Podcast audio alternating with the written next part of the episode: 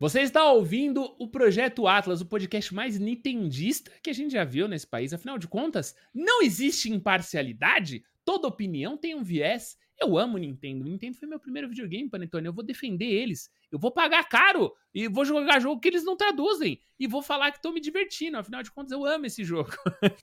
Mas a gente vai falar de um assunto bem polêmico que é a imparcialidade em reviews, né? Em notas de jogos. Muitas pessoas. Ainda tem muitas pessoas que compram jogos baseados em notas, né? Uh, que, honestamente, eu acho um pouquinho errado. A gente já vai conversar sobre isso. Mas o que eu vim conversar com você, Panetone, é quando você vai fazer um review, tá? Pegou o jogo ali, você vai avaliar, vai fazer um conteúdo falando se vale ou não a pena a pessoa pagar 400 reais na naquele jogo. Você consegue ser imparcial, Panetone? Para videogame? Galera, é, isso é impossível, tá? É, é, minha opinião aqui, claro, mas eu, eu não acho que existe review de jogo imparcial. Não tem como. E eu vou, eu vou tentar explicar da maneira mais simples, tá? O jogo é, um, é, é uma obra de arte, galera. O jogo é arte, né? Ele, ele tem uma junção de, de vários fatores ali, né? Você pega um jogo AAA, você tem várias equipes de arte, equipe de design, de som, e aquilo vai despertar uma experiência. E essa experiência, para você, de diversão, de é, alegria, de tristeza, ela vai ser diferente para você e diferente para o seu amigo e diferente para outra pessoa. Por quê? Porque você vai ter uma experiência diferente pelo passado, pelo, pelas experiências que você acumulou, pelos jogos que você jogou, pelas outras artes que você consumiu. Então, se você for ver um review meu de um jogo de Pokémon, de um jogo de Mario, né? O Patife falou aqui, é o podcast mais nintendista. Você raramente vai ver um review meu negativo. Né, eu vou poder apontar algumas coisas que eu não gostei, mas eu gosto tanto das franquias, eu gosto tanto, por exemplo, de Mario, que tem uma coisa dentro de mim, cara, que faz sempre me, me, me faz divertir mais quando eu tô jogando aqueles jogos. E isso vale, galera, para tudo. E você pode tentar ser mais objetivo. Quando a gente faz aqui análise no, no Projeto Atlas, no meu canal, no canal do Patife, eu, por exemplo, gosto de olhar para o gameplay loop, né? Uma parte é algo muito mais relacionado ao design, é para você saber se aquele loop é divertido, se você fazer aquelas tarefas é legal ou não. Mas até dentro desses loops, galera, você se divertir ou não capturando Pokémon é extremamente dependente do seu gosto pessoal. Então, quando você vai ver uma nota de um jogo, eu sou defensor de que cada review deveria ter mais de três reviewers. A gente deveria ter pelo menos três pessoas analisando cada jogo. Se você vai num site como o IGN hoje, é muito difícil eles conseguirem fazer isso, mas você vai ver uma nota de um cara que analisou. E você vai ter que saber muito bem quem é esse cara? Quais são os jogos que ele gosta? Porque isso vai depender muito para você saber se você vai também curtir ou não, se você for parecido com o que esse cara sente, né? O que ele jogou, as experiências dele do passado. Se você tem três reviews diferentes dentro do mesmo review, três notas ou três opiniões, você pode ver, por exemplo, ah, quem ali talvez tenha mais a ver comigo, né? É um cara que jogou mais Mario, é um cara que jogou menos Mario, é um cara que nunca jogou Mario e tá vindo jogar pela primeira vez, a experiência vai mudar totalmente. É óbvio que existem jogos bons, jogos ruins, a gente consegue definir isso muito bem, mas existe sempre aquela linha cinzenta. A gente estava comentando antes desse vídeo, Patife, né? Pokémon Scarlet e Violet. A gente sabe que o jogo ele é tecnicamente tenebroso. Ele é ruim, ele não funciona direito, ele trava, ele tem bugs. É, mas, por exemplo, eu consigo jogar porque eu tenho uma memória afetiva com a franquia. É, a gente fala que né, eles, os jogos Pokémon abusam da gente, porque é justamente isso, né? Eles lançam alguns jogos ruins, mas que tem tanta mecânica ali que a gente tá acostumado a jogar do passado, que torna o jogo mais divertido para mim do que para qualquer outra pessoa que talvez nunca tenha jogado antes, né? Patife, você tá nessa mesma linha ou, ou você acha que não? É, dá para você ser mais imparcial? Cara, eu tô a ponto de que. Esses dias eu fui xingado. Foi anteontem recebi um comentário de um cara no meu review de FIFA me xingando, falando que ele comprou o FIFA por, por minha causa, né? O que é muito doido, porque eu deixei muito claro no FIFA que, que não é mais FIFA, é o EFC, que é um jogo ruim. Eu falei, mano, é um jogo ruim. É, e, e, eu acho que vale o valor que vale? Não, mas eu amo. Eu, eu, eu disse duas coisas, né? Uma delas que é, é a única opção para quem quer jogar o jogo de futebol do ano, quem quiser jogar campeonato, quem quiser jogar Ultimate Team atualizado, que é aquele modo das cartinhas, você não tem opção, né? E a verdade é essa, você não tem opção, você tem que jogar o IFC. Eu gostei mais desse do que do 23, do FIFA 23. Eu achei ele um jogo mais legal. Mas ele é um jogo com muito problema, cara. Ele é um jogo ruim, mas eu gosto.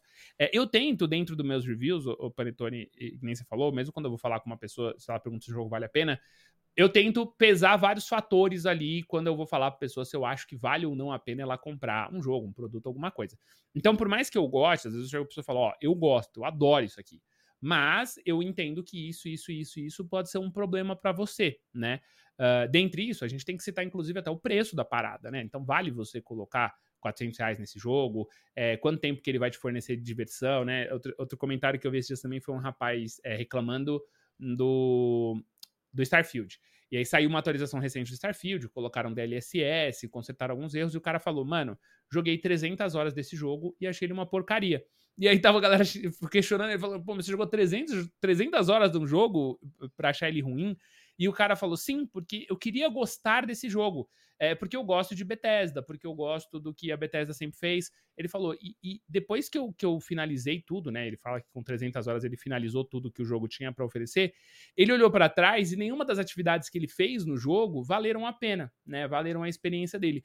E olha que doido, Panetone. Eu, tenho, eu não tenho 300 horas de Starfield, eu acho que você também não. Eu tenho 60, 70 horinhas de Starfield, nem isso, se pá. Uh, eu acho que tenho umas 50 horinhas de Starfield. Mas eu adorei. A minha memória com o jogo é muito boa. Então, é, isso também desde o Cyberpunk eu tenho. Eu gostei do Starfield. Eu acho que ele é disruptivo, eu acho que ele é, é divertido, eu acho que no final das contas ele é ousado com a proposta dele.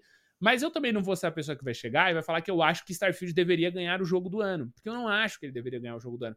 E muitas vezes é, é, tem jogos que, que, que quando eu, eu, pego, eu falo, pô, esse jogo aqui é o melhor jogo do ano. Mas eu não gostei. Que nem a gente fez esses do Alan Wake. É, uhum. Alan Wake é excepcional, tá? É excepcional. Mas eu não gostei. Mas é muito difícil, né? Como que você. E aí eu acho que a gente tem duas coisas é, é para medir. Eu acho que uma coisa é você falar com um amigo seu sobre o jogo. E você pode ser muito claro sobre tudo. E outra coisa é quando você produz conteúdo para internet. E eu acho que você tem que ser muito claro. Mas existe uma. Né, a gente, como comunicadores, a gente passa uma mensagem, mas também tem o lado do receptor da mensagem, né? Como que aquela pessoa vai receber. Um cara comprou o IFC por causa de mim, ele falou, né? Eu acho que ele exagerou, acho que ele tava de sacanagem, tava só querendo me xingar mesmo. Mas ele falou que ele comprou o IFC por, por, minha causa, assim. Então é muito doido, porque no momento nenhum eu falei pra esse cara comprar o IFC, uhum. Panetone. Uhum. Mas como que a gente faz isso? Como que a gente é, deixa bem clara essa linha? Como que, um, um por exemplo, um, um, reviewer da IGN, por mais que, sei lá, fossem dois ou três, como que eles iam é, especificar para as pessoas se vale ou não a pena jogar aquele jogo, comprar aquele jogo, acreditar naquele jogo. eu, é eu acho que né? começa. É, são duas coisas. Eu acho que começa das pessoas entenderem que o que elas estão consumindo é uma opinião parcial. Porque justamente tudo que eu falei, apesar de você tentar ser muito analítico, vão ter coisas ali que são objetivas, mas vão ter muitas coisas ali que você pode passar pano, né? Ou passar pano entre aspas, porque você tem talvez um carinho especial por aquilo. É muito difícil da pessoa que tá consumindo aquele conteúdo saber quando que é uma passagem de pano, quando é uma coisa mais imparcial. É por isso que ela precisa. Por exemplo, é... eu ia te perguntar: bug te incomoda? Bug? Depende do jogo. Depende do jogo. Por exemplo, se, se, eu falei do Pokémon. O jogo do Pokémon tem vários bugs, né? Tem, tem bugs, às vezes, você atravessa a parede, de, dos personagens eles ficarem travados, mas aquilo não me incomoda tanto porque eu tô curtindo a experiência de Pokémon que eu gosto. Agora, um outro bug no jogo que talvez eu tenha menos interesse, sei lá, se tivesse um bug ferrado no Homem-Aranha do PlayStation, com certeza aquele bug, se ele me interrompesse ali a experiência, talvez ele fosse mais negativo para mim. De novo, é pessoal. Entendeu? É, vão ter pessoas que vão falar o oposto. Não, pô, não pode ter bug no jogo de Pokémon. Olha isso, pô, do Switch tá feio, não sei o quê. É, é, é muito. Então, eu acho que as pessoas elas precisam entender que quando elas consomem uma opinião, elas. ou uma, um review, não adianta elas olharem só para um review. Elas precisam ver mais, elas precisam ver mais o que as outras pessoas estão falando, ver, ver, o que tem em comum entre esses reviews, né? Pô, se eu tô pensando em gastar 400 reais, não pode ser uma compra por impulso. Então, pô, se eu sou um jogador ah, não que pode? gosta. Não sabia. Se eu sou um jogador, por exemplo, que gosta de é, jogo de RPG, cara, eu adoro RPG, mas eu vejo que entre vários reviews diferentes, você tem ali, é, pô, esse RPG não funciona muito bem, ou a, a, a, progressão desse jogo não é muito bacana. Opa, peraí. Tô vendo reviews de caras que gostam de RPG, caras que não gostam tanto, e todos eles estão falando a mesma coisa. Talvez é, esse elemento não seja tão bom. E aí tem o lado da pessoa que tá criando o review, de tentar ser claro o suficiente na, nos gostos pessoais. Então, quando eu começo a falar de um, de um, jogo, por exemplo, eu falo, galera, eu joguei todos os jogos de Mario, eu joguei todos os jogos de Pokémon, eu gosto da franquia. Então, ó, tenha isso em mente, entendeu? Então, o que eu vou falar aqui pode ser de alguém que curte mais a franquia. Eu, eu via outro dia uns reviews do BRKS Edu e eu gostei bastante, cara, porque o Edu ele começa os vídeos falando justamente, galera, olha, eu vou falar de Street Fighter eu não sou um cara que jogou tantos Street Fighters assim, tá? Eu tô usando um exemplo. Então, eu joguei o 2 naquela época, depois eu pulei e tal. Então, eu sou um cara meio ali amador aí nesse, nesse meio dos jogos de luta. Pronto. Você já deu a informação pro cara que tá te assistindo de que, opa, se eu sou um grande fã de luta, talvez a análise do Edu não seja a análise que eu tenho que ouvir.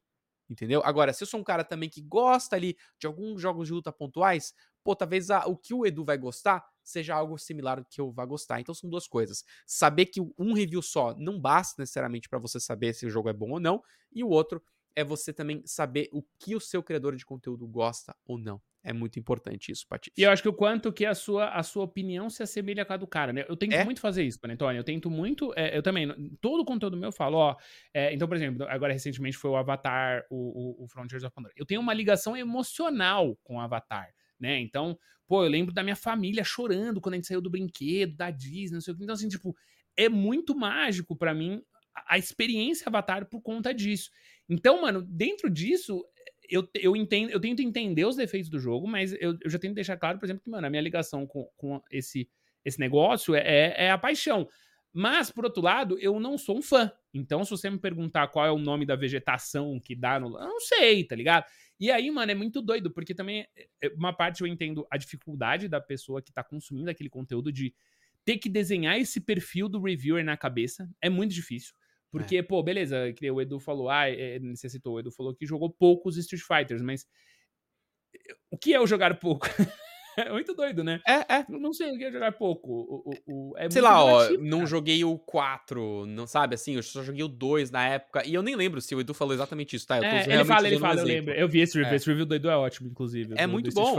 Porque ele, ele estabelece essa informação já pro, pro, pra pessoa, entendeu? É, é, é fácil de você entender. Mas, mas mesmo essas informações eu acho que elas são difíceis de você então, pegar. Porque então, beleza, eu, eu, hoje eu ainda tento segmentar mais ainda. Tipo assim, pô, eu jogo online, mas eu não jogo ranqueadas. Eu jogo casual. Não, eu jogo com meus amigos no sofá. Isso é outro elemento também. E isso é muito doido, viu, Antônio? Porque é, COD, por exemplo, eu já tive experiências de. Eu, eu praticamente todos os CODs eu, eu fiz os testes antecipados naquelas viagens, né? Então a gente ia, a Activision levava a gente para lá, a gente tava num hotel legal, aí você desce, aí você tem uma máquina preparada para você, num ambiente todo perfeito. A gente jogava contra os gringos da máquina do lado, a gente xingava os gringos. Então toda aquela experiência me fazia sair dali com a ideia de esse COD é foda. E aí, quando você chega aqui no, no, lançamento oficial, que aí você vai jogar contra pessoas online, contra o cara que vai usar bug, contra o cara que vai usar um hack, a experiência é completamente diferente, né? Na sua máquina, no, enfim. Então, é, hoje até isso eu tento pontuar nos meus reviews, mas ainda assim eu, eu falo, gente, eu tive uma condição perfeita para jogar o jogo e ele foi legal. Mas eu não sei se na sua casa se ele vai ser tão legal, tá ligado? É, exatamente isso. é difícil. Exatamente. É difícil. Mas enfim, eu quero saber da galera. Algum review já te decepcionou? Manda aí nos comentários do nosso vídeo o que, que você teve de experiência, que jogo você comprou por causa do review e concordou ou discordou. Aqui sem julgamentos, pode falar. E você que tá ouvindo a gente no carro, com certeza já pensou naquele joguinho, né? Mas fica calmo, porque tem mais episódio de podcast para você esquecer aquele review que te traumatizou, tá bom? Estamos em todas as plataformas.